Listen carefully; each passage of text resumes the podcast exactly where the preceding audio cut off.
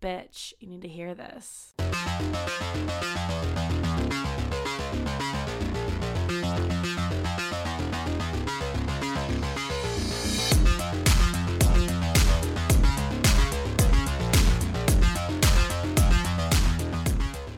Hello, hello, and welcome to, I think, the ninth episode of Bitch, You Need to Hear This. I can't believe it's been nine episodes. We've had, oh my God, I'm losing count. I think like five women come on and share their stories, and just, it's been, a, it's just been amazing watching this community grow in such a short amount of time and having so many of you wanting to come on and share and um, be a part of this community has been so fun. So, um, I've had a really requested topic, and this week we're going to cover it. So, before I introduce my guest, I'm just going to share a couple of trigger warnings for today's story. So, we are going to be talking a lot about issues with or surrounding infertility, and we're also going to be talking about cancer. So, if any like cancer and death and dying, um, so if any of those things, obviously a both of those things are pretty much everyone knows somebody i think that has struggled with cancer and or infertility so just take care of yourself and know that that's kind of what's coming up for today um, but i am so excited to share that i have my old she doesn't think she's my boss but i kind of regard her as my old boss april on the podcast today hi april Hi. so April, she technically wasn't my boss. She was my um, internship supervisor back when I was getting my graduate degree in school psychology. So we spent the last year of my grad program together, pretty much ev- well every day, um, full time. And April kind of taught me how to become a school psychologist. Well, some. I mean, I don't know. I came in pretty. I mean, you come in at that internship, you're pretty green. So You were green in some areas, but you were also pretty polished in others. So, I was a good student, but um, I have to. So I have to laugh that we like April and I exchanged this like Facebook thread the other day about like share your favorite memory of me, and so I told April that I was gonna save my favorite memory for the podcast because I think it's so funny. So. With internship, it's like kind of with school psychology internship. I don't want to say it's competitive, but you do have to apply and go through like somewhat of a rigorous interview process. And so, like at the end of the, she's laughing because I know she knows what I'm going to say I know. I so at the end of the internship uh, search, the decision day is like March 15th. And internships, like supervisors, can offer an internship to a potential intern, but the intern cannot accept it un- officially until this March 15th. It's March 15th, right? It's not April It- yeah, it's March. um decision day. And so anyway i had i had my eyes set on chicago public schools. That's where i really wanted to go. And i pretty quickly figured out that i wasn't going to get an offer to that internship. So i started panicking. And i had had like several other in- interviews um with different school districts. Because I, I think I've shared this before, but my graduate school was in Chicago. So I was looking all within the Chicago area. And um, I got and I had I my interview with April I thought went really well. I it was a very strong interview, like no problem, whatever. And and it was definitely like my second or like my top, my second choice probably under under um CPS. But anyway, so April calls me on March 14th and I had not gotten like a formal offer for an internship yet all like cuz again, I really wanted Chicago and that I knew that wasn't going to happen. So I get a call. I'm in class. I run outside. I'm like, holy shit. I know this is going to be an offer. So I get on the phone and it's April. And she's like, and she's like just as panicked as me. She's like, hey, um, I'm gonna offer you this internship. I'm not gonna lie, you're not my first choice, but I really think that this would be good. That sounds so professional. I'm so glad I said it that way. And I'm like, oh, okay. And so, like, I couldn't formally accept it till the next day. So I'm like, okay. I basically said I would accept it, but I couldn't, like, officially say that. But I just remember coming back into my class and I'm like, that's cool. I'm just going to start out her, her second choice, second fiddle. Okay, so a little explanation so I can redeem myself just a little bit. it is so like I know how stressful it is for the students. I I recognize that 100%. But it is so stressful for the supervisors um, to make a choice, and when you do it solely on an interview, it's it's awkward. It's I wasn't you know, the best interviewer either. Well, you and I talked about it. You've grown so much, and you did over that year. Like, it wasn't a bad interview. There was someone else for some reason in that moment that I was like, with the team, what do you think?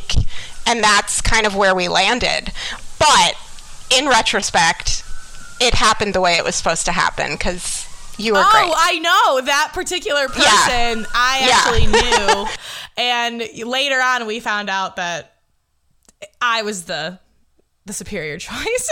well, you and I are very similar people, so We just got we along. just We clicked clicked. really well. Yeah, one hundred, and that's that's the whole part of internship um, with the relationship. Yeah, I remember going and like shadowing the day before, or not the day before, but the school year before internship was going to start. I remember I was sitting with you uh, during lunch, and you were like, you know, like we're we're gonna stay in touch like long after internship is over, and I was like. Okay, but like we really have. I mean, it's been We really almost- have. It's been like five years since then, and I still talk to April pretty regularly. She was she was one of the few people that I kind of clued into what was going on during all my mental health stuff and all of that. And I mean, it's nice to like as being as being a psychologist, you know that other people in mental health are gonna kind of understand or have you know empathy for what you're going through. And um, April herself has a really captivating story that really just um made such an impact on me and really changed um, and i don't think i don't know i don't think it was that long into internship that you shared your story with me or, or at least parts of it it was kind of like I, both we both kind of shared our stories like piecemeal throughout the year but um i remember like so vividly you mentioning a couple of times in the very beginning of my internship about your first marriage. And immediately I just assumed, oh, like she must be divorced. Like, because April at the time, you know, was like in her mid 40s. She had two young boys. I knew she was married. Um, so, you, like, at someone that's pretty young like that, you know, I just assumed that, you know, my dad had a failed first marriage. So I just assumed that, you know, that's that, not that that's the norm, but a lot of people do. So, Yeah, that's what most people would think for sure. yeah, but April's story is actually a very there were a very compelling one and and, and one that I think is going to inspire a lot of women that are similar to me in their late 20s, early 30s that had to start over and also the, um, had a dream of being a mom and having a family and really struggling to get there. And I'm really, I'm so grateful that you're here to share that story today. Um, cause I, it is, it's just so inspiring. And I, I think about it a lot, actually. It's just, it's a, it's a really cool story. And you're, it just goes to show what a resilient human you are. Um, Well, thank you. and how just yeah like how you turned like the shittiest situation i could possibly imagine for a person really and just made it into such a beautiful story and you know have just all of it so i'm really excited that you're here to share um, I'm happy to be here.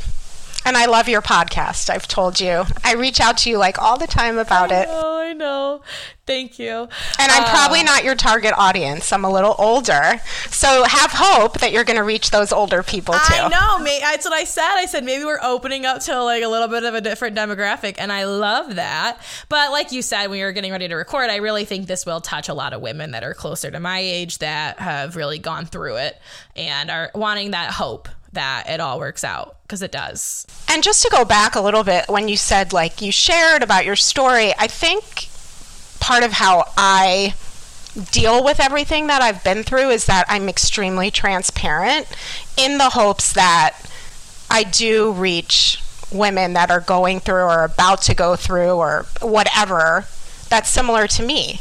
Um, and I know that I've helped other women with that not being my goal. It was more for me. And then the side effect was that I've helped other women. And that's what I love about your podcast. I think that not enough women build each other up and support each other. Um, there's too much knocking down when we all have vaginas. we need to stop doing that. Literally, like um, yeah. We're here to pay it forward. Totally, totally. I think your story is really paying it forward, and I'm like really excited to have this platform and kind of give you the space to share it on a little bit of a wider scale, um, because it, it is it's a really unique and inspiring story. So I'm gonna I'll set the scene for us a little bit, and then I'll let I'll just let you take it away. Okay. Um, but essentially, you guys, April is going to share her story of um, her first marriage, like I said, and um, her husband getting a critical fatal illness and passing away, and her kind of starting over and figuring out what she was going to do with her life next. And you were 27, correct? I was 27 when he died. Yes. So April's going to share about um, her, you know, relationship with her husband Robert, and just kind of how that love story. I, I would like to hear about, about the, you know, how that I can happened. tell think you. it's, it's, it's a very like nice love story. Very Um, young and innocent. Yes. yeah, and then just kind of everything that happened after that. So take it away. Yeah, so I met Robert when I was ni- 19. I think I was 19, a baby in college. And he was a little bit older than me, so he was in his 20s at the time, early, early 20s. Three years older than me, I think, if I can remember back that far. Um, and for him, when he met me, he, if he were here to tell you, he would say it was love at first sight. um, that was not the case for me, and he knew that. um, I need a little convincing. I was also a very young 19, like very into boys, but very shy in high school. Definitely did not put myself out there, not someone who took risks with boys. Um, so I was very innocent, inexperienced, nervous. um, but when he met me, he was like, This is the woman I'm going to marry. So he pursued me pretty hard. Um, we became friends, I would say. Like, we would. This was before email and text. yeah, what year was this? Bring so us this, back. yeah, this is 1991. Okay, I was not born yet. Well, Katie, we know this. You and I have a bit of an age difference. yes, no, I love it. So, 1991, we started that summer. So this was like fall of 91. That summer, um, we went to a, a Jewish camp together, um, both Jewish, for the summer, and that's when we started dating. Um, and it was pretty evident early on that like this was like a real relationship. Um, and so things just went really quickly. Um, that fall, I was going to, into my junior year of school. He went to University of Florida, and he was finishing up there. Um, and a month into school, he was like, Wait, "I can't. We can't exist this way." so, um, I dramatically dropped out of school to move in with him in where he was going to school. Um, it did not go down so well with my parents. Um, um, Dropping out of college for your boyfriend didn't go over well with your parents? no, it didn't. And I was 20. I was 20 at the time, so I was a baby. Like, what are you doing? You're 20. You need to finish school. Blah blah blah. We didn't listen. He stayed in school. I didn't. Not true. I went to a community college where he was going to school just to appease my parents, but like knowing full well I was not going to get a degree from that. Um, so, flash forward. When did we get engaged? We moved in in the fall, like winter 92. We got engaged sometime in 93. I can't remember the date. It is, and it's a funny story that'll connect to my now husband. Yes, I am remarried. Um, when Robert proposed to me, he proposed to me in the shower. Oh my god, wait, what? Yeah. So he had a ring and he wanted to make up this like big grand showing, but wanted it to be like just between the two of us and he couldn't think of what to do. And yes, we showered together often. That was just what we did. And it was legit showering most of the time. like, like intimate, like, you know, he'd wash my whatever. A man washing your hair is like a very intimate thing, but it just so feels so good. It it was. Um, so w- when he got in the shower, like I was in the shower and he got in the shower, and it was no like I didn't think anything of it. Meanwhile, just to give you a sense of what Robert looked like, he was this like five ten, not very tall, but, But like you're not very tall either. no, I'm only five two and a half. Yeah. But he was taller than you. Oh yeah, that's a must for me. But um, he was like a bigger guy, um, just like strong looking guy, Like, like not heavier stuff, but like stockier. stocky, yeah, stocky, like strong looking, like sort of athletic. I don't know. So when he got in the shower, he was nervous, and if you if people who know Robert and might listen to this would be like Robert was nervous? Like that just wasn't his personality. Gets in the shower and he's like shaking and I'm like are you okay? Like what is going on? Then he gets down on one knee and asks me to marry him. So I kind of understood like why he was nervous. And I'm like you knew I was going to say yes right? And he's like well yeah. So the funny thing is when we got married or when I called my parents to tell them we got engaged, they're like, "Oh, how did he propose?" I didn't. I was just like, "Well, he got down on one knee in the apartment." asked me in the shower, actually. But Robert made sure to tell my dad the story after we got the day of our wedding. oh my god. so then we got married um, June of 94. I, I skipped something a little bit that we wanted to talk about. His family. Um, Oh, yeah. On his side, um, they were a little less than thrilled about all of this. And um, they, when I met his mom, the first thing she said to me was, Get your damn hands off my son. And his dad was like, I thought you were a leg man. and as I've stated, I'm five two and a half, so I do not have long, lanky legs. You ain't a, he ain't a leg guy now. Okay, that's all Yeah, I know. yeah. It reminds me of when my mom met my her mother in law for the, my dad's mom for the first time, and my mom brought her a gift, and she was like, it was like this like crochet like house. Said like home where home is where the is. She gives it to my grandma. My grandma was like, "What am I supposed to do with this?"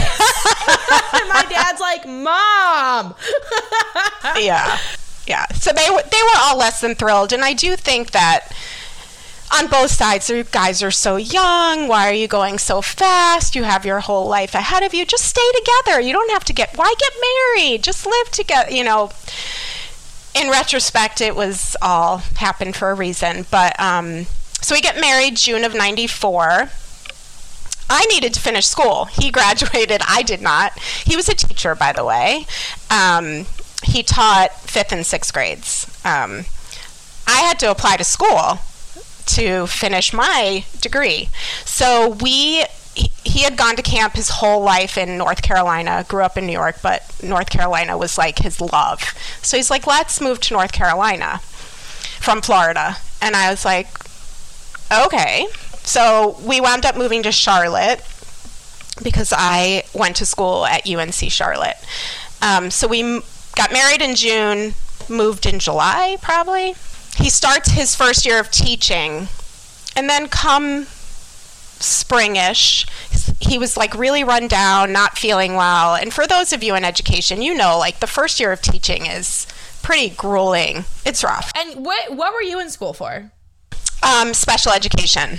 So you were going into teaching too. I was going into teaching too. Yes. Yeah. So you knew kind of like the first year is is rough, especially I don't know the schools down south are very different. Mm-hmm. So it was, and wasn't he in like a more of like a urban district? Why do I? f- Or maybe that was you. We both, yeah. I mean, it's it's a huge county in Charlotte, and there's lots of diversity. Some of the schools are made up of very low socioeconomic status, so lots of needs. But like that's that was our calling for both of us. That was what we were both very interested in. Um, so I don't know that it was that so much, but it's just tiring. You're trying to do the best you can. You're having to create lesson plans and grade papers, and he also was an extremely gifted teacher. Like you know, there are teachers, and then there are gifted, amazing teachers. And the few years that he actually taught, he touched a lot of kids' lives um, in ways that not everybody is able to do. So he was extremely gifted. Um, so he put everything into it. He was this like passionate, like I'm just going to do the best I can. So when he was run down, I was like, maybe you should go for a physical. You know, like. So he did, and he he was also having night sweats, which was is not normal. I mean, maybe when you're going through menopause, but not typically. so when he went to the um, doctor, the doctor's like, I want to I want to do an X-ray of your chest, and da- and I do that all the time. Robert said, "Okay, sorry." Um, he so he went for a chest X-ray, and I remember him calling me and saying, "The technician just said to me, good luck." And he had a lot of like knee issues, so he's had had had lots of scans and X-rays in his life, and he said in all the scans I ever had, no one ever like wished me luck. So short, uh, it might have even been that day. The doctor called and said, "I need you in. We need to do a biopsy. I'm concerned that you might have um, cancer." and it's like, what? Just from an X-ray, you can tell that. So at the time, he did not have any like visible um, tumors or anything, bumps, lumps, nothing. So they actually had to do a pretty invasive way to like do a biopsy down in his lung area. Um, and it came back as Hodgkin's disease, which is a cancer of the lymph nodes. It's just a specific.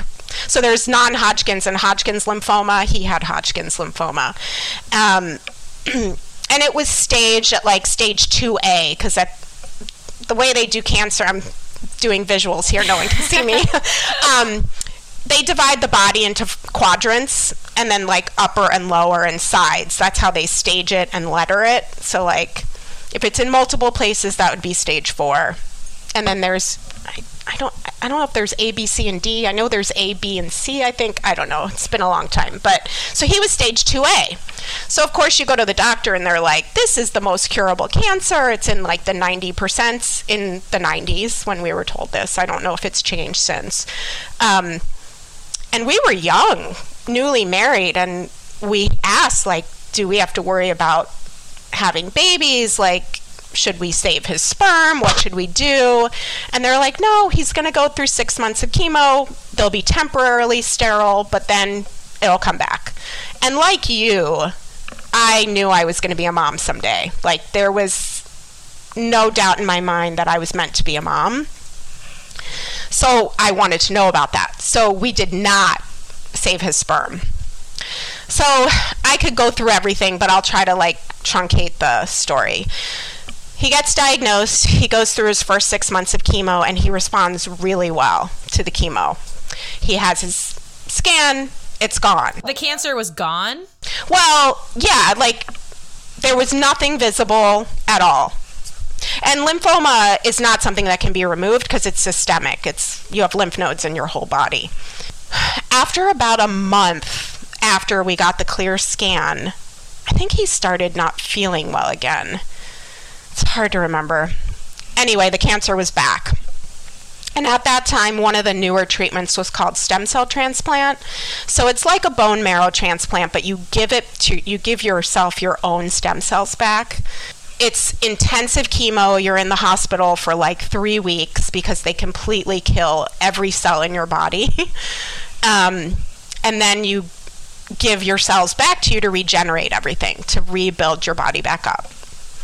Again, he did fine, no cancer in his scan, and then this continued for the next four years. So he was diagnosed June of 95. He passed away in January of 2000. Okay. So he was he lived with this for quite some time. He did and he was he always responded to chemo or any treatment and then as soon as he stopped his it would come back and you can't live on chemo. Like it kill it was doing so many other things to his body and then he would get to points where he's like I just can't anymore and I was like, "Well, we're not ready to give up yet." I mean, he was such a young guy. He was. And then it finally got to a point where we're at uh, 4 plus years and he was like, "I can't I can't anymore, April." Um and at this point we were at like Duke University. We were we had seen so many specialists and like experts like his case was brought before the tumor board in texas at like md anderson because it was a unique case and why is he not res- I, like we i feel like we exhausted everything his sister and mom might disagree um, just so you know i'm very close with them Yeah. so like nothing i'm saying would be shocking to them um, so december of 99, right before, you know, Y2K, the world's going to end. Yeah. Oh my God. All the computers are going to shut down. Yeah. Right. His sister, who's my age, um, had just gotten engaged. And so we were planning to go down to Florida for um, the engagement party and for he and I to take a cruise. Like, as, like, what do you want? Like, you're gonna die. Yeah. like we know that. I hate to laugh, but It's kind of, well, it's kind of like your make a wish. What are you going to do? well, yeah, and he wanted to go on a trip with me. Um, was something that he wanted to do. So, December we went on a cruise um, to Panama Canal and other stops along the way. He was really sick though. It was it was not a great trip. Um, he fainted. Like it was. Anyway, I have some good memories, but then when we stepped off the ship, that's when I he had he had really given up. Like he loved to drive. I had to drive all the way back to North Carolina. Um, I'm like, aren't you looking? For-? We had two cats. I'm like, aren't you looking forward to seeing your cats? And he was like, non-responsive. So that um, that was like almost around Christmas time, and then he died January 21st, 2000. At home, you know, some of the things that I tell people is the beauty in knowing um, is if you and the person who is sick are open to it, you can talk about everything, right? Like, I don't, I don't have any unanswered questions um, personally from Robert. Like, I was 27. He's like, you will get married again, and he might be a better match for you than me. And I remember yelling at him, "Shut up! No, I'm not." He was right. I knew what he wanted to be buried in. I knew that like when he got really sick, he wanted music to be playing nonstop, and what music he wanted playing. Um, I knew like ideas for what he wanted his funeral to be like. Um, so I had, I was devastated. Don't get me wrong, and did therapy and medication and um, when he died. But I mean, it's just like, what do you do now? yeah, I That's how. That's at least what I mean. That's the thought I had, right? I mean, and obviously my partner didn't die, but it was like Yeah. when you're starting over, it's like, well, what do you do now? Well, the parallel to your story and mine is that when I saw my therapist during this time, she's like, April, do not make any big changes for a year. Do not make any big changes for a year. And I was like, oh, okay.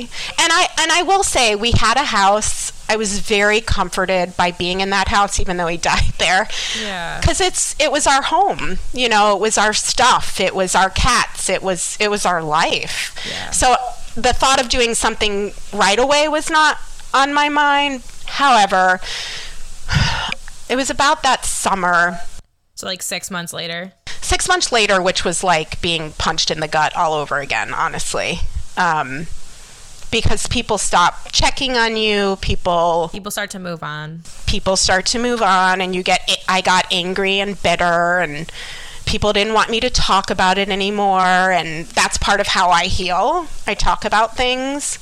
Um, but I knew I wanted to be a school psychologist, so that kind of gave me purpose and focus. So you found Um, school psychology like through being a special ed teacher I did. So I taught special ed for 3 years. in North Carolina. in North Carolina, and it's it's a very different model in that like the special ed teachers there, and it could be different now. This was you know twenty plus years ago. Um, they did a lot of the testing, like the academic testing, the achievement testing. They wrote obviously IEPs, um, but were very worked very closely with the school psychologist. So I became very interested in the whole testing part of it. Um, that For those of you that don't know, school psychologists work in public schools and they help find students eligible for special education services. So kids that have that's what I do for a living. So kids that have disabilities, we evaluate them to see if they meet state eligibility criteria to receive these individual education plans or IEPs. Um, through special ed and and this and like April is saying, the school psychologist, you ideally do want to work really closely with your special ed team um, to help problem solve and provide, you know, help make sure that ensure that these students are getting the services and the support that they need to learn. Um, so you got to work really closely with your school psych while you were a teacher in North Carolina. Yes. And so that's when I realized that's what I wanted to do. So my sister, younger sister, lived here in Chicago. Um, and so when I was applying to grad schools, I applied to one here. um, and it made it really easy for me. Did you think about staying in North Carolina at any point? No. No, you were like, I- you made a decision. like, Yeah. six months after he died that you needed to. At leave. some point, I would be. It may not have been right at six months, but somewhere during that time, like I think that fall or spring is when I started applying and think really thinking about it. But it was always like kind of there as like something I would do. Um, so I came to visit my sister here um, when I had gotten accepted. I went to National Louis for my graduate school. Um, I've never been in a place, and I don't know if anyone else has ever experienced that. I live in Evanston. Um, Evanston is just north of Chicago. It's it like, is. and It's, it's where Northwestern very- is. Yeah, it's a very like awesome town. It's very it's like Yeah. very liberal. It's where Northwestern University is located. Um it's just a great town. It has great schools, very diverse, very it's not super affluent, but it's like I don't know. It's just a very unique place and I feel in the country. I think a lot of movies are based out of Evanston. Yeah, the North Shore. They the call it the North Shore, Shore. too, yeah, but, yeah, yeah. But when I moved here, or when I came here to visit, I had like sort of an out of body experience of like this is where I'm supposed to be. This feels like home. And my whole life, I never really had that. Like I, I grew up in Miami. I never really feel like I fit in there. Florida, um, and then Charlotte obviously didn't treat me well. No shade to Charlotte, but like it was our one year anniversary and Robert got diagnosed with cancer. And so our whole time, my whole time there was dealing with illness. Um, and I, to go back to what you said about resilience, I don't think I would be the person I am today um, if I hadn't gone through that experience with Robert. Um, our love was beautiful, but not perfect. Um, we weren't always so nice to each other, probably because we were so young. I get the question all the time, like, if he were alive, do you think you'd still be together? And I think we would, but I think we would have been in therapy and had to work at it. Um, it would be hard for me to encourage my kids to get married young, but at the same time, I'd be a hypocrite if I didn't allow it, if they thought that's where the path they should take. Um, because I think Robert would have, and I would have gone through growing pains together for sure. Um, which I think happens in every marriage, every couple, no matter age, stage, whatever. But but our love was like this intense. It, kind yeah, of. like I remember, I just remember you telling me about it, and at that point, when you when I learned about your story, like I was very much. Uh, we were talking about this. I was very much in love with Voldemort at that point. Like that was a very, like I was saying to you earlier, that was like one of the best times, most stable times in our relationship when I was your intern. And I remember relating to that of just like Mm-hmm. going through all those growing pains when you're in a super young, intense relationship. Yeah. Like when you your first love is just so intense, you know. Yes, one hundred percent, one hundred percent. Yeah. So I get that. And I think a lot of women get, you know, it's hard to it's hard to like recognize when that isn't working. I mean, for you, like it just I think it's cool that you can look back and be like, yeah, that was we would have bet we would have we would have worked out, but it would have been hard. It, it definitely would have been. Um, and Robert was right. The man I'm married to now is much better fit for me. um, which, of course, is easy to say in retrospect, but um, yeah, in so many ways. And it's a much more mature, grown up kind of love. So, yeah, I came here for grad school. So you moved o- so you moved to Chicago and you just like started over. Your sister was here, so that was kind of My sister was here, yes. yeah, you were like, 100, yes. totally alone. But I mean, was your sister married at that point? No, No, okay. So it wasn't No. like she was like in her own life or whatever. No, no. And one of the questions I often get or would get is like, when did you start dating after Robert died? Three and a half years. I don't know if that was a conscious choice or. Well, at that point, you were 27. So I'm assuming that like a lot of people around you we're I'm 28 now, so a lot of people around me are getting married, and you know entering that chapter of their life. So I'm assuming that was kind of what you were.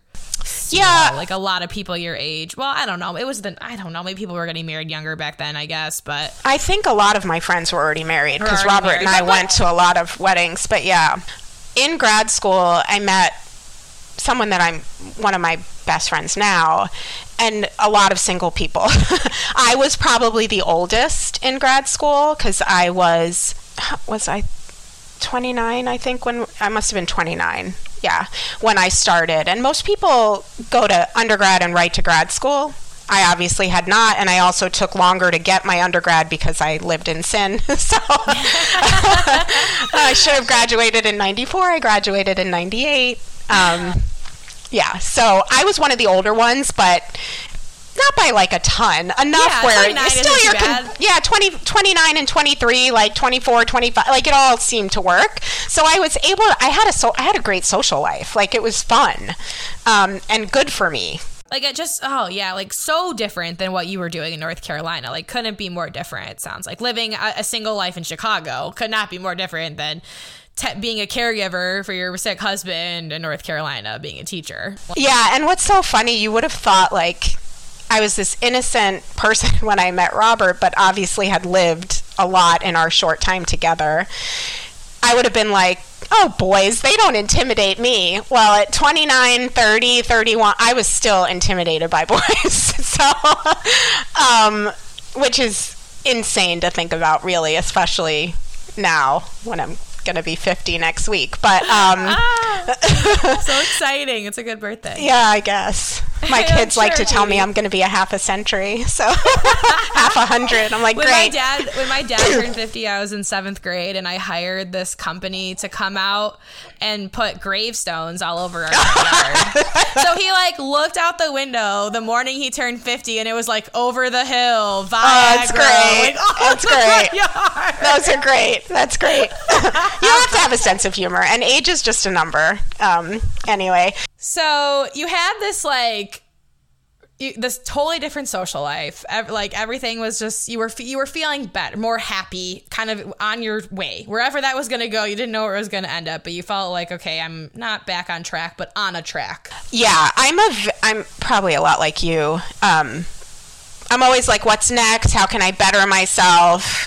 That comes from within me. It does not come from any pressure from anyone else in my life. I just am always looking to. I call it, you know, self actualization. What's next? How can I improve, get better, keep myself interesting, and feeling not 50.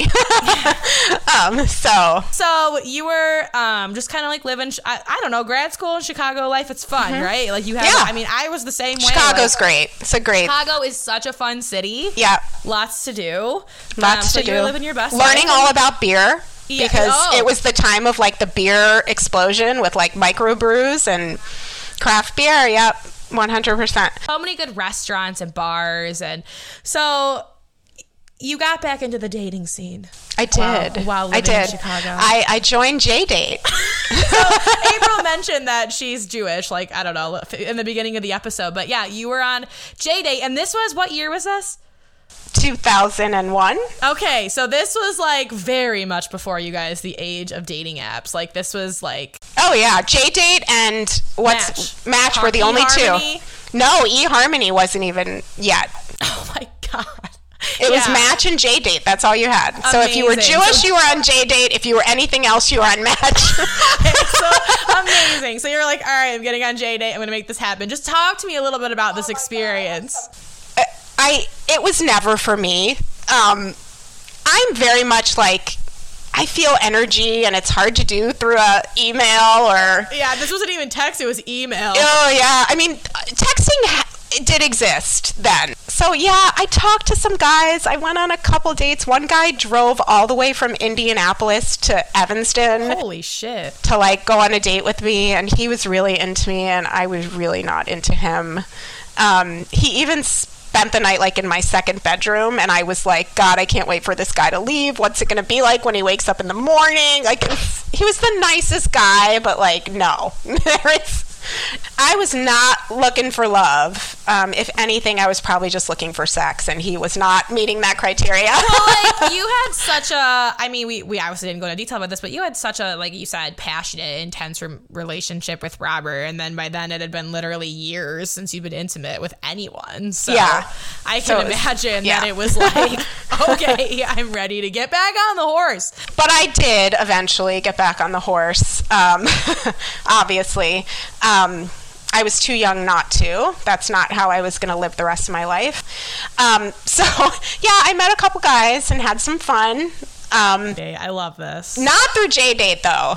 okay These so then people. you met like people organically I met people world. organically in the real world. I went on a pub crawl once. That was really fun, and you know, made out with a bunch of people, and that kind of broke the seal for me. It was kind of like, oh, I can do that. I can kiss other people. Okay. Okay, and then and then I got a little wild for a little while, um, but not too long. But then but I well met. deserved i would say It was fun. It was definitely fun, um, but not. I'm. It's not really in my DNA to like sow my wild oats. Um, I'm more of a one woman kind of one.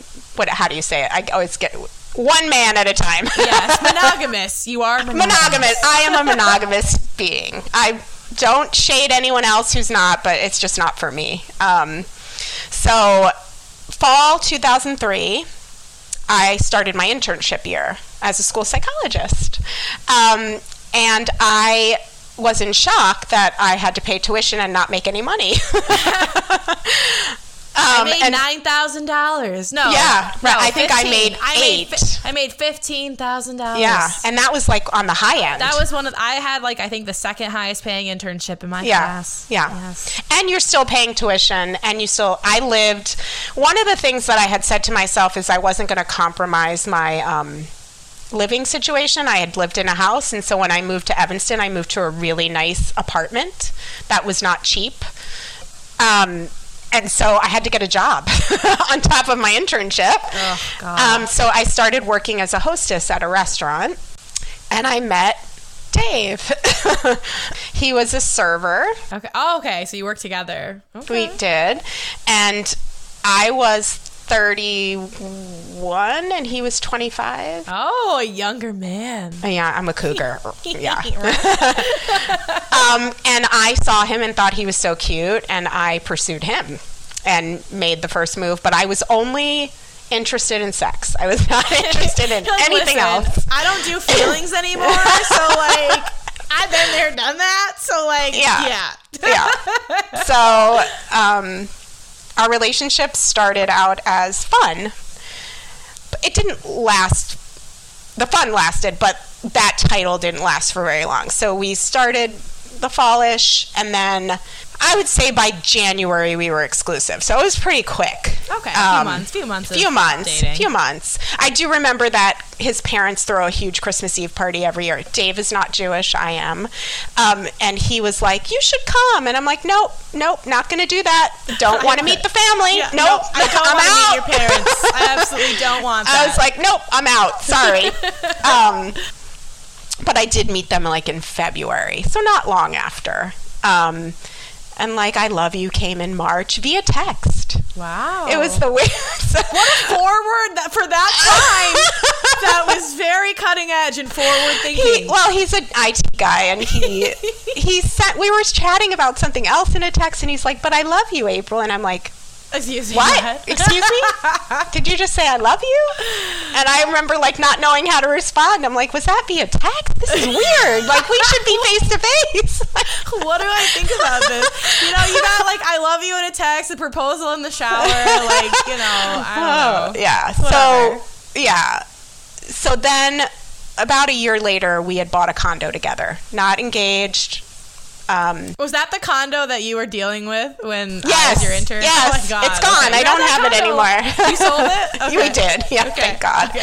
Um, oh yeah, there was a lot of drama around that when you were my intern. yeah. Yeah, Yes. that's gone. Um, September of 2005, Dave proposed. We had been living in the condo since like April, so we were, you know, I was expecting it, but I had no idea.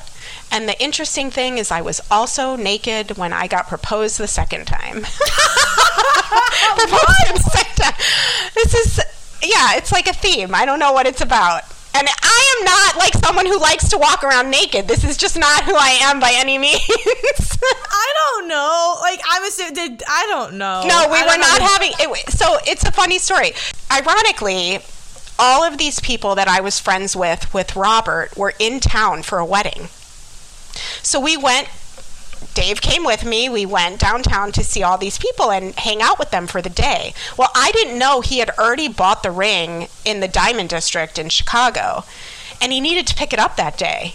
So he's like, I gotta go pick up. He was to be taking a like a extended class for extra credits or whatever. He had already graduated. It was extra, and he's like, I'm to go pick up my books, and I totally believed him. And then we got back to the apartment, and I don't know about you, but the first thing I do is take off my clothes, including my bra, and put on comfy clothes. Oh, hell so yeah. that's what I was doing. And he walked over to me and he's like, Will you marry me? And I'm like, Well, yeah, of course, I'm going to marry you. Like, and then he get down on one knee and whips out a ring, and, you're I'm like, like, "Wait, like, yeah, oh." I'm like, You mean for real? I'm like, Can I put my shirt on? Was that his plan all along, or was it the same kind of thing where he was like, I don't, know, he just wanted to do it? Like I think he was also nervous. I think it's a lot on men. Like, it is. Like, well, now, especially with social media, I feel like nowadays there's like so much pressure to have this like really cool or like unique proposal. But Well, both the men who proposed to me knew I did not want it to be in front of anyone. Like, I just wanted it to be intimate. Um, and so I think that's just how it organically. I think it was burning a hole in his pocket. I think he couldn't wait, and I think he was nervous. And that's So, so, yeah. funny.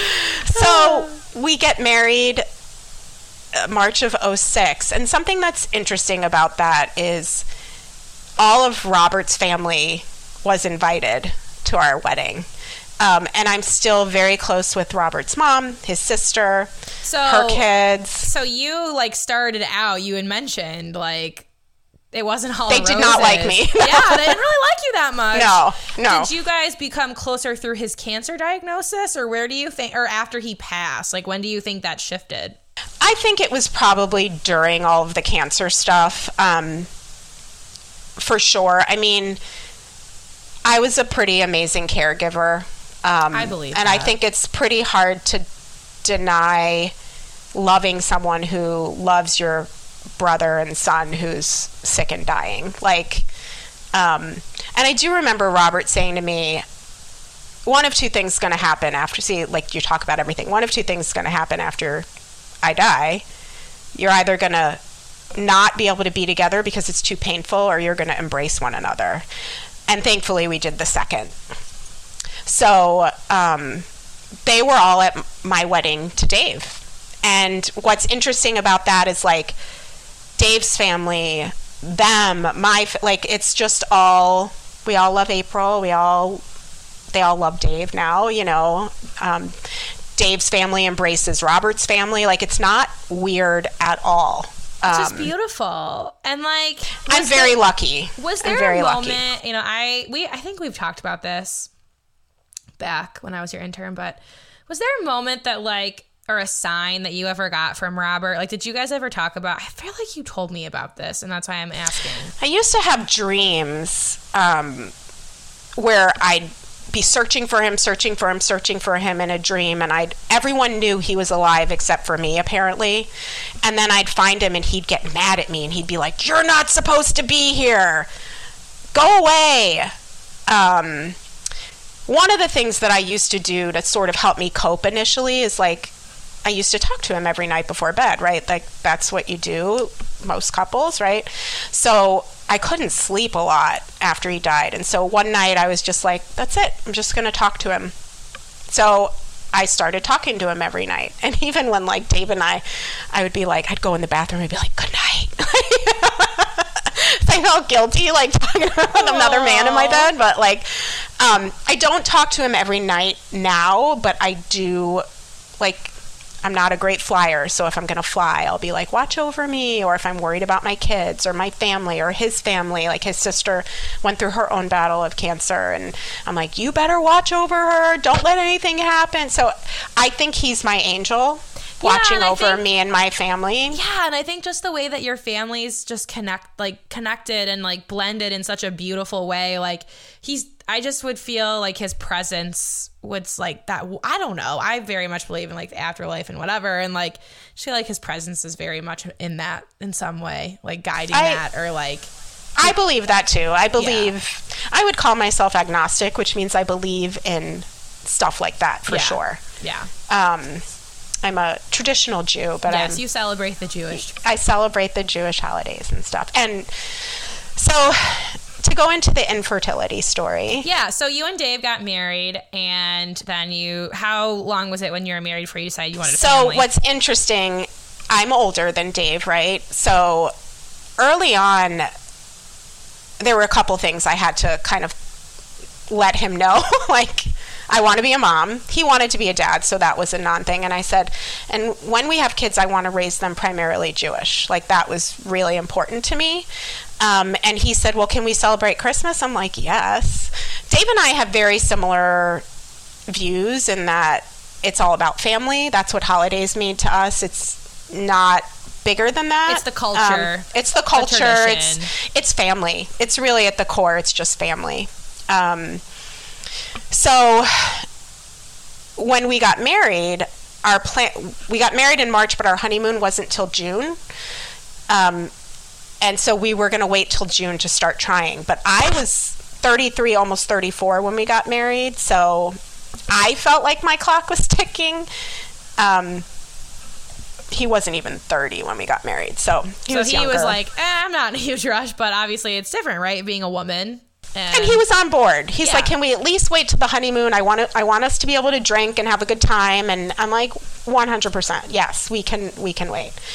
So, I don't know about you, but I walked around thinking I'm going to get pregnant the first time I have sex cuz I'm fertile myrtle, right? Like Honestly, actually, that, it's funny you say that. Uh, Around the time I was an intern, I was so paranoid. I think I said this on a podcast episode already, but I was like so paranoid that I wasn't going to get pregnant because Voldemort and I um, slept together so much with no protection that I literally thought like I was Something was wrong. And Yeah. so I got my fertility tested, and they were like, I was 23, and they were like, ma'am, you could not be any more fertile. and I was like, okay. um, so the I guess whatever the pull out method works. I don't know. yeah, But- I mean, I think that people most people think that they're fertile unless they have some other health reason Yes, to assume yes, that they're I, not. But like once I had that information and like in general, yes, I I definitely and, and all my friends are like that.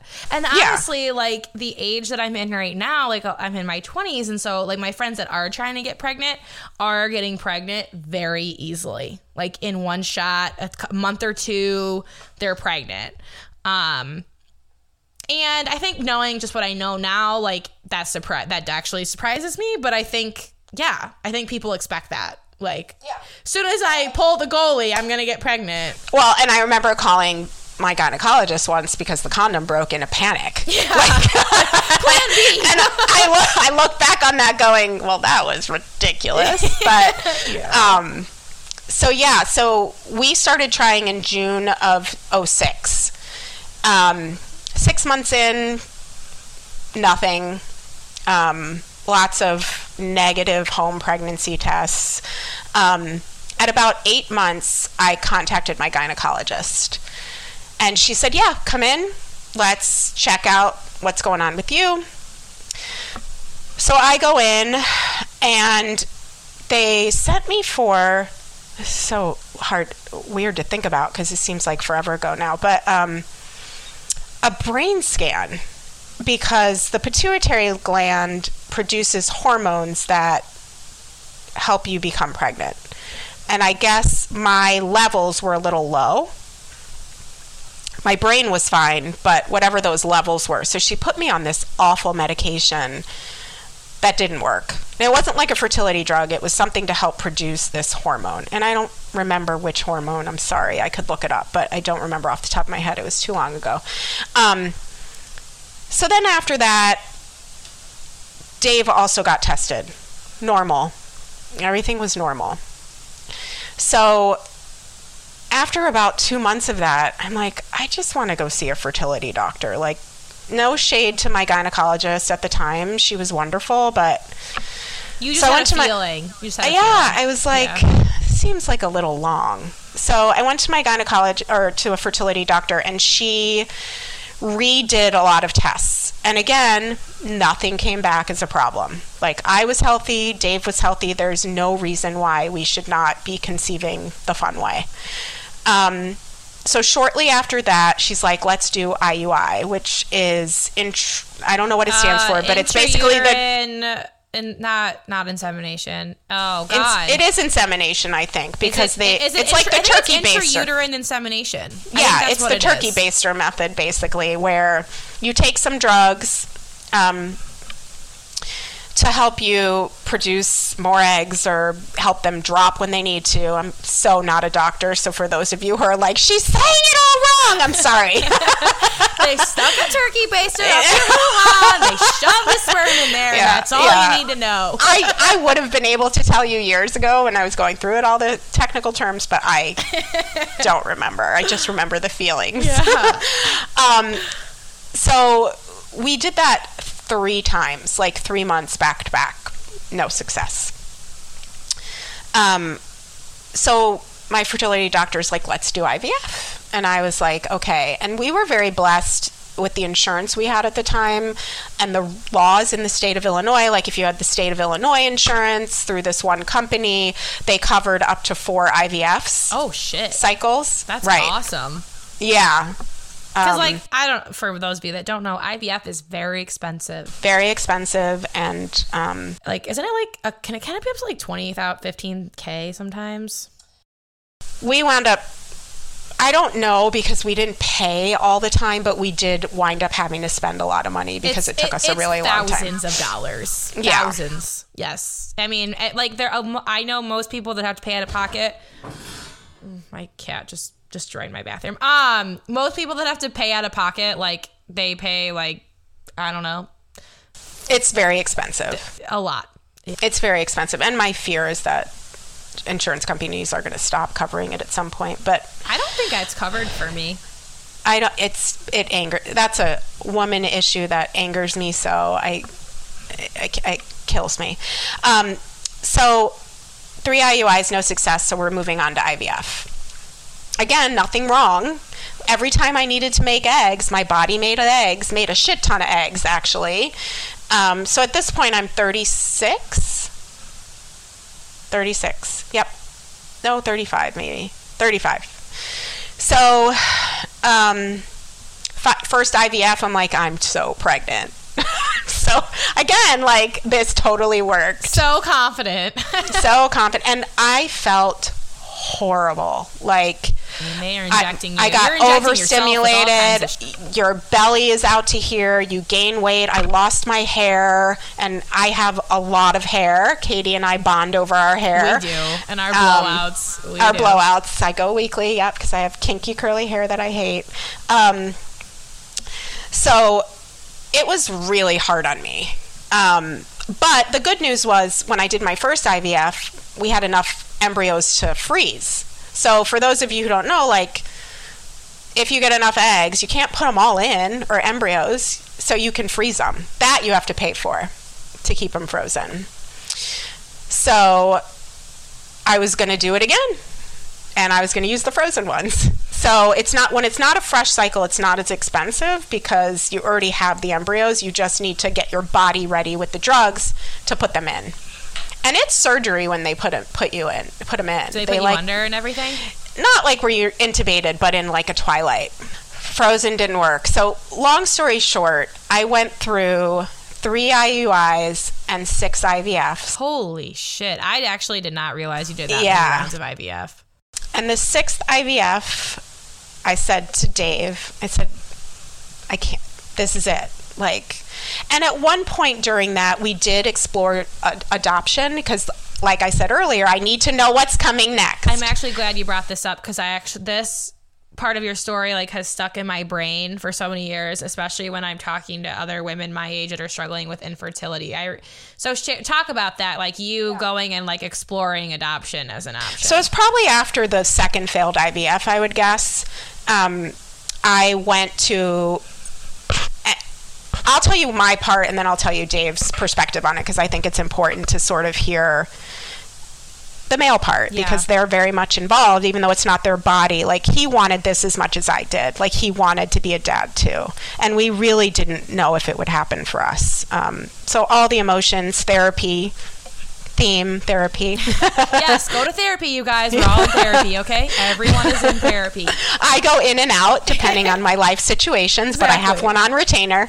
Um, so I think it was after our second failed IVF. I said, Dave, I need to know there are options out there for us because I'm not convinced we're going to have a baby and I'm meant to be a mom. And so obviously your opinion matters, but I would love it if we could just get information about adoption. I need to know you know.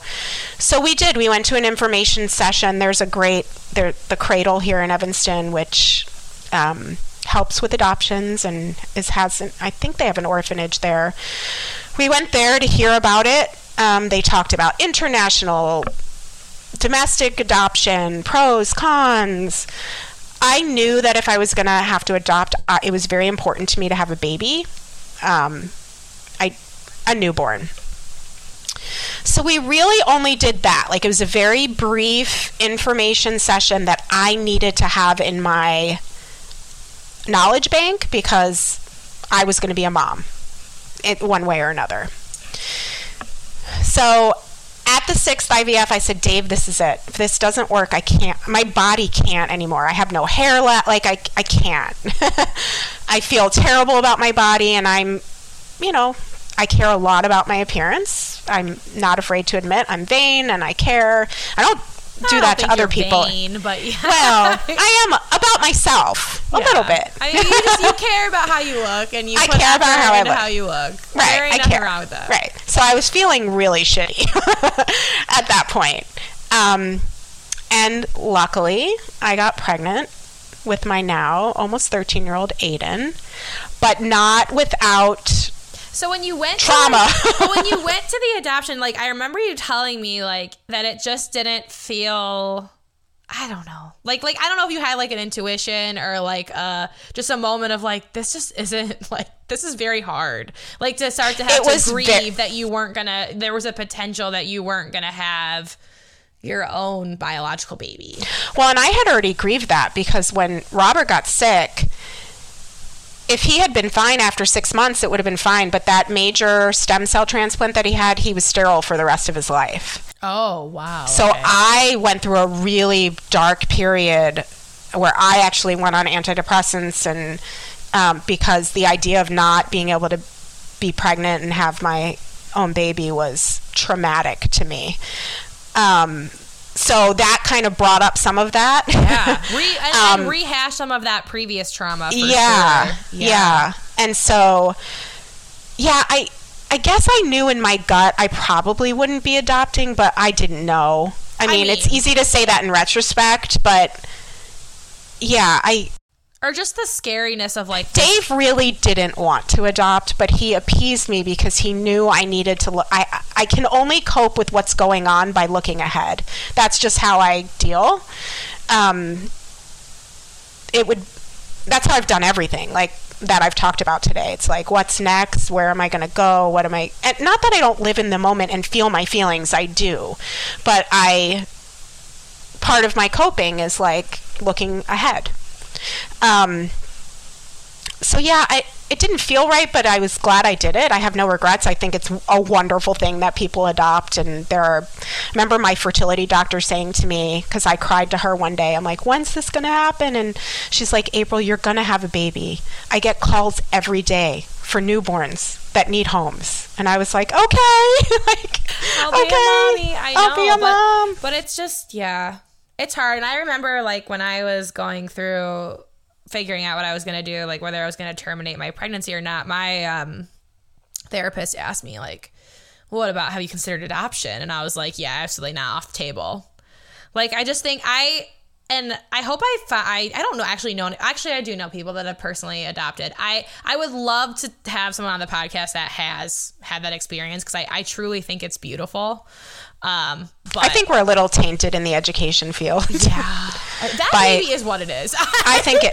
I I, think- I, think it is yeah, that's maybe I- what it is. I um, because we know biology matters, but it's not all that matters. Yeah, yeah. And I but I just think it's it is a beautiful thing, but but probably one of the most difficult things um a birth parent could do is put up their child for adoption and then also to like receive a child that isn't biologically yours. There's a lot that comes with that. And um, I did learn that like if you're open to an open adoption, meaning that like you have communication with the birth parent or parents, it's it's a quicker process. oh.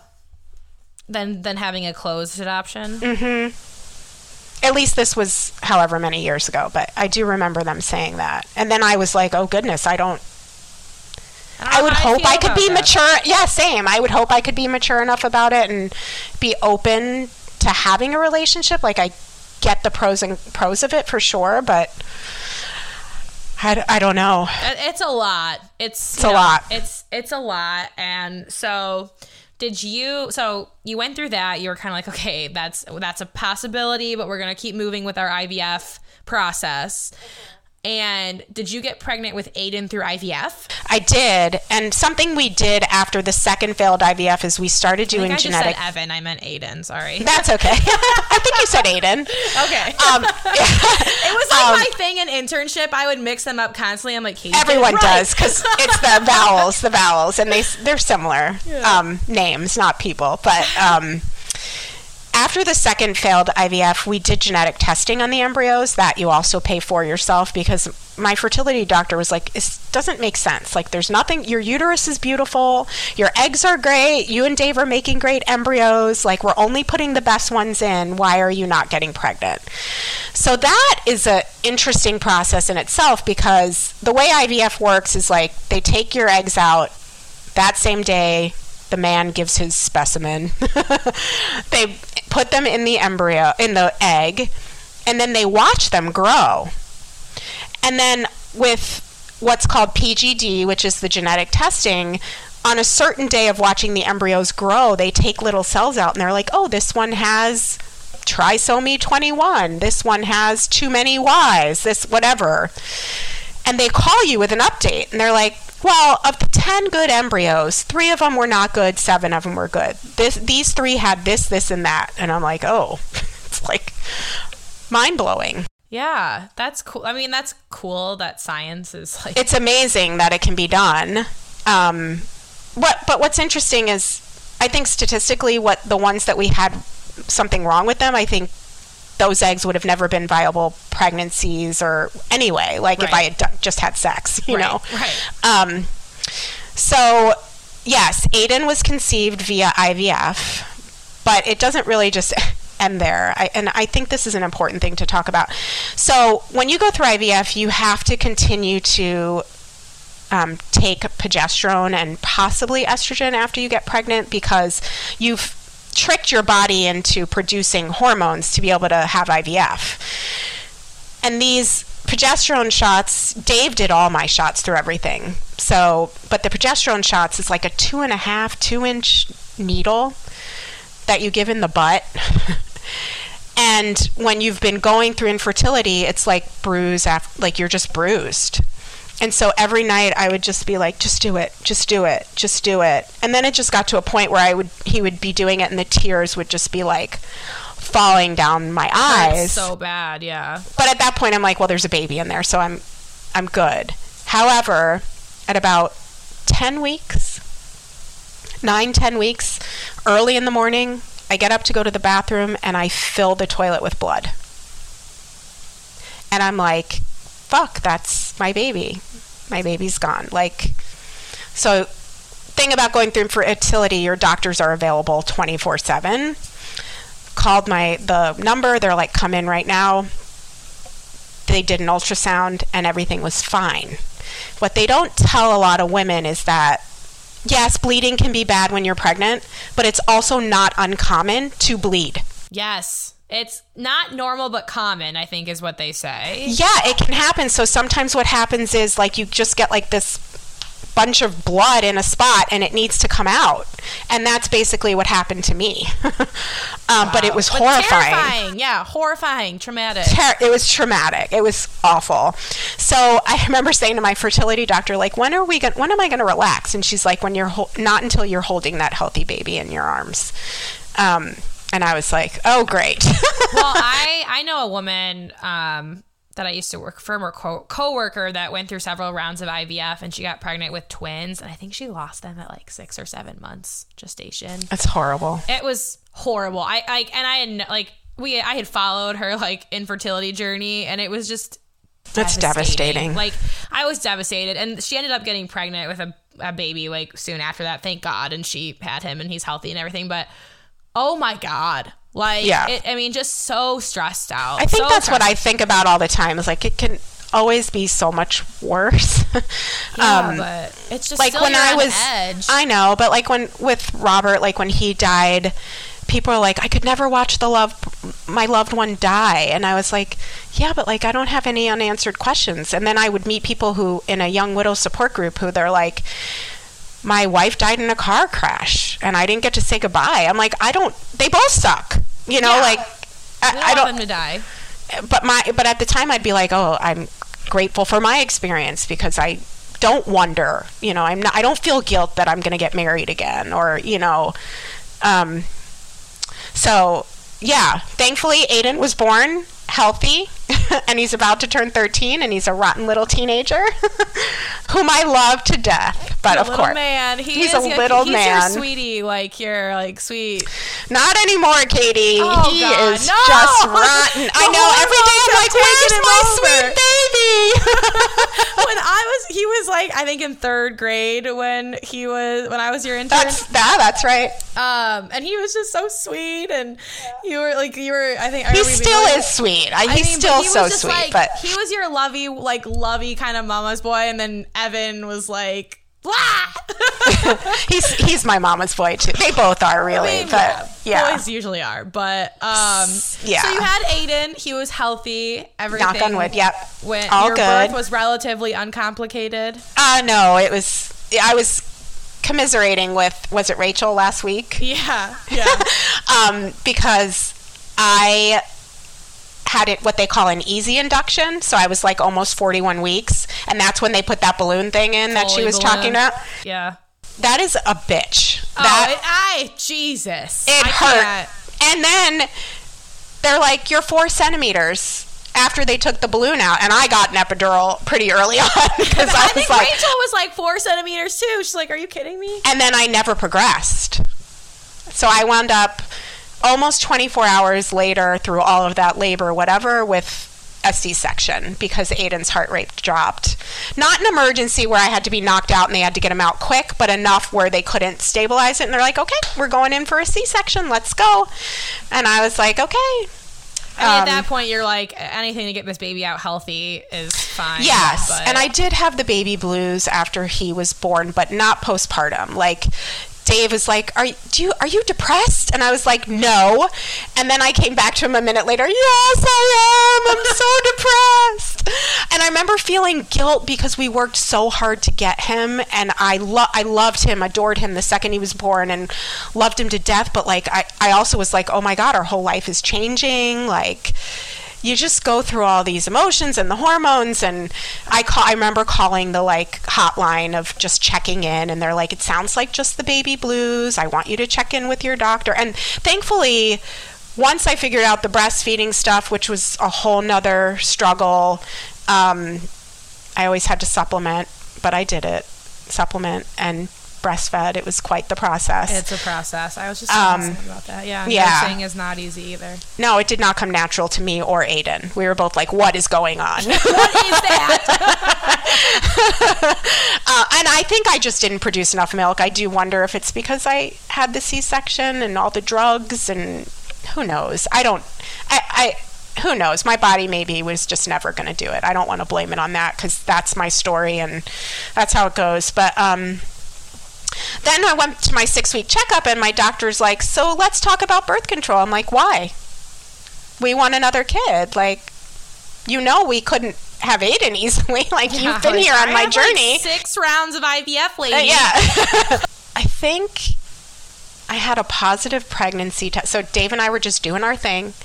Um, and I had a positive pregnancy test when Aiden was five months old, and then it wasn't positive. So it's probably like a chemical pregnancy. But then when Aiden was 10 months old, I had a very glaring, for the first time in my life, positive at home pregnancy test to the point where I was like, Dave, go get another test. And not the one that says pregnant. I want the lines. I want to see the lines. Because I didn't believe it. My journey was never, it was so, I would shake when I would take those at home pregnancy tests because I just wanted them to be positive and they never were. So it was traumatic for me. And then when it was positive, I was like, oh, I think we have to call the doctor. I wanted a blood test right away. Like, that kid, my second kid, was bound and determined to be my kid. um, so Evan and Aiden are 19 months apart. They do say that like a lot of I don't know I don't know the statistics. Stress or yeah, I've But, but heard. they no, but they say like a lot. I've heard of many stories of women that go through infertility are like super fertile shortly after they give birth. When's I don't know. I've heard that like multiple times. I don't know the statistics. Yeah, I don't- I don't know either. is, But um, it is really interesting. You're, it's almost like your body just like figures out what to do. I don't, how I don't know. I, yeah, maybe. Because I have Evan and he's now 11. So God, I know. I know he's about to go into middle school. It's crazy. Um, I know. So yeah, and my pregnancy with Evan was easy. Um, I think Aiden did pave the way, and I remember my gynecologist being like, "You're so relaxed this pregnancy," and I'm like, "Well, I mean, I didn't want anything bad to happen, but." The stakes just weren't as high. Yeah, because it just was. It had just naturally, Yeah, yeah, spontaneously happened. he is amazing. I mean, both my boys, like, I love them to death. I love being a mom. I'm n- far from perfect. I'm a yeller, um, which I don't think enough moms talk about either. Um, I remember you coming to work one day and you were talking to me about like you could not get the boy like I think it was Evan specifically like you were struggling with like bedtime routine and you're like Oh, yeah. like and it's and I also think there's part of when you're a school psychologist you're supposed to like know like Yeah. I, that's at least I haven't been a parent yet but I would imagine it all goes out the window when you're Yeah, it's your own kids. You, you go into it like, okay, I know exactly what I'm gonna do, and then you're doing it, and you're like, ah! Don't get me wrong. I do think our career helps. Um, but I mean, I, I also have two kids with ADHD and anxiety and um, Oh, both boys have a diagnosis. Oh yeah, I think I remember you telling me about. Yeah, Aiden. they do. They do, but they're doing great, and I think part of why they're doing great is because of my advocacy. Um, I think we're in a good place too, like good district, whatever. But I am advocating for them on a daily basis. So It's just beautiful though, like to go from a young 19 year old meeting your like first love, dropping out of college, being widowed at 27, meeting your second husband, going through years of infertility, and then now you're a mom of two. You like, you know, have yeah, my oldest is about to have his bar mitzvah, and all of Robert's family is coming. so beautiful. Yeah, yeah. So, and it's funny because my sister-in-law, um, and my brother-in-law, I call him my brother-in-law. I've had to teach Dave's family a little bit about that. Like, no, I'm your daughter-in-law, not your husband's wife. Like, you own me. Take ownership of me. So, my sister-in-law's husband, who's my brother-in-law in my eyes, um, I invited his mom and brother to the bar mitzvah, and he's like, "You're inviting my mom and brother?" I'm like, "They're family. Like, that's yes, family. They're coming." So beautiful. I then I saw something, I don't know, like you talking to Robert's sister on Facebook and you guys were talking about being like family or something, like you're stuck with me or I think it was a I think it was a post about Robert or It, like it probably was an Yeah. anniversary had come up of him dying or your wedding or I don't remember what it was, but um it's just so beautiful like the way that your family has so easily blended and obviously I'm assuming you've been pretty open with the boys by now. Oh yeah, they they know. Yeah. um, they they ask about him now and I mean they have to know. We went on a trip with all these people, and they're like, "Wait, how? They're our family?" I'm like, "Well, they're yeah, they're Robert's sister and aunts and you know cousins, and so they they know." Yeah. Yeah, And just the way that Dave just encourage like obviously has encouraged that and her whatever. You know. I do think it takes a that. special man to be okay with being in a relationship with a widow because it wasn't my choice to be single. And so I think I definitely met a few people on JDate here and there that were extremely intimidated by that. Um, I think it's different than divorce. No shade on divorce, but Oh, That's- it's totally different. yeah, I mean, yeah. So I do. I give him a lot of credit because he's embraced, you know, a lot and accepted a lot. So, and I'm a lot. I'm a lot at times. Yeah, you know, you are. I, I admit it. I I'm very. You know, I know who I am. Oh man, yeah, getting to work with you for a year, I learned a lot. yeah, and I don't about think I. ta- I was gonna say I learned a lot about your personality. So I know. yes, yes, yes. but I think ha- but you have had such when you when people hear your story it's like you've just been through so much shit. And I think when you go through a lot of trauma and a lot of hardship like you just don't have time. Like I just don't I don't have time for the small shit. I, I just don't. Like. it, it's just not even life's too short. Life's too precious. Um, but sometimes i've had to take a step back and like go oh they don't they don't know my story.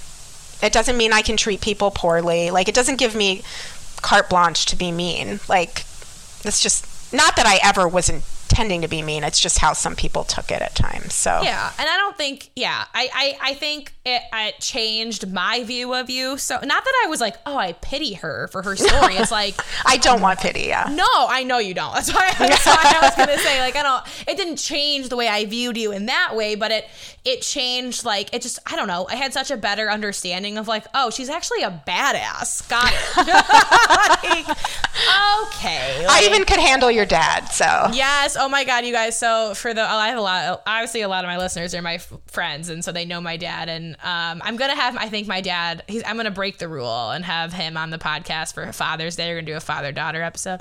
And uh, oh i can't wait i can't I know that's what everyone says. I've got multiple requests to have. I also want your mama on though. She's a good mama. My mom's so sweet. My mom actually doesn't listen to the podcast. um, I, I'm trying to get her to listen to other people's stories, but I like warned her for my episodes, like probably don't listen to them, and so now she's like afraid to listen to my podcast. Um, but my dad is a religious listener, and a lot of my friends have like very much requested him to come on. So anyway, you guys, all of the bitch need to hear this community is going to meet my dad. And you're going to realize how much of a character he is. However, I was so grateful to have such a fun internship supervisor. I think there are too many people in our field that are like a little bit stuffy and like don't don't have a sense of humor and um I, I definitely We laughed a lot. we la- luckily our offices were like tucked away and like we just I mean yeah we'd get into some really really deep conversations We'd just giggle and just Yeah. I mean it was such a such a fun experience such a great introduction into the world of school psychology which the world of education is a really hard place to be and a really hard place to work in right now so it was and I've gone through a lot in the Yeah, last have. five years Yeah. working in schools and some really hard shit, especially this year. Um, so it was just such a great, such a great introduction into 100. Yeah. a positive introduction into the world of education. And I mean, you were always like real about it. You're, and we were, you know, I don't know. We were, You and I are both real people. So it was just easy. yeah, it was just very easy. And especially we were, we were definitely, um, a little bit misfits in the world of the North Yeah, we weren't very beloved, that's for sure. we were not very beloved. and we're both not of the there anymore, so that says a lot. Yeah, yeah, we, we weren't we weren't super um, popular there with our coworkers. We we but we stuck together, you know. We we, We did. We were a team.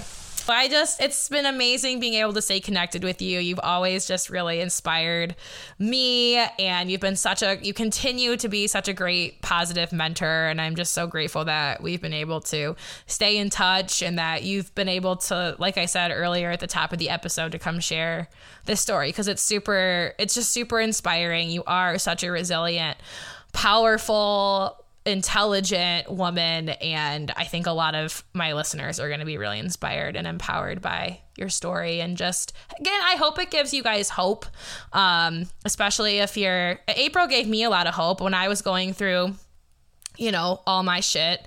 And feeling like feeling feeling like my world was ended. I think she she reached out to me in the thick of that and reminded me like, you know, I had to start over at 27 too. And I was like, you know what? Yeah, she did, and it was way worse. Like, I mean, and like you said, it's either it always can be worse. You know, you're such you can always look at other people's situation. It doesn't feel that way though when you're in the thick of your shit. So no, I get but that. It, but it gave me hope. Like she went through something that dark and found like a whole new life and a whole new path and i very much believe that i'm in the midst of that like paving this new Mm-hmm. oh, I know you are. I know And, you are. you know and it's gonna take me and this to this life that i never could have even anticipated i was gonna have and i really believe that's what happened to you like you i don't think you could have even conceptualized the life that you have now when you were you know 22 23 living in north carolina No. you know, you know what i mean like yeah. Just what an amazing journey. And i don't i you know we don't i don't wit like i'm i can't believe that you went through all that tragedy and and that pain at such a young age. But i think you know whatever our higher power is knew that you were able to handle it and you were going to be able to inspire other people and help other women so Well, I'm your biggest cheerleader. I'm very proud of you. Thank you. I keep track of you all the time. I check in. Thank you.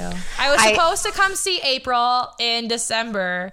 Uh, to I was my first trip back to Chicago since I haven't lived there, and I unfortunately got caught in the in the thick of some really tragic stuff at work. I, I haven't shared about it on the podcast. I haven't decided if I'm going to yet, but um, I'm coming to Chicago. I'm gonna try to make it happen this summer. Well, I'm here. I'm gonna So try. we gotta go. I would to love to see you. Oh yeah, peace. Or, Peace or Ashaval or one, of oh one yeah, of your favies. One of my favorites for sure. Yeah, I gotta have get down to the city. I gotta get you down to the city for sure. Oh, I'm I'm always up for the city. I may be old, but I still like to have Oh, fun. April's still a good time. Just because she's just because she's turning fifty this week doesn't mean next week doesn't mean shit. Oh no.